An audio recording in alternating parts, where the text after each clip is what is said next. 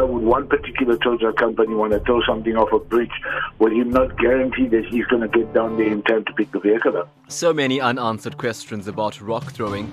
This Saturday on Newsbreak Talk, we bring you more answers. Imtiaz Sayed and Zain Susiwala from the eThekwini Cluster CPF, alongside Asad Patel from the Abantu Abahlengene Against Crime, will be talking to you.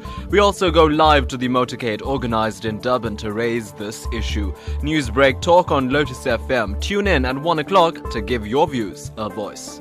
Newsbreak, Lotus FM, powered by SABC News.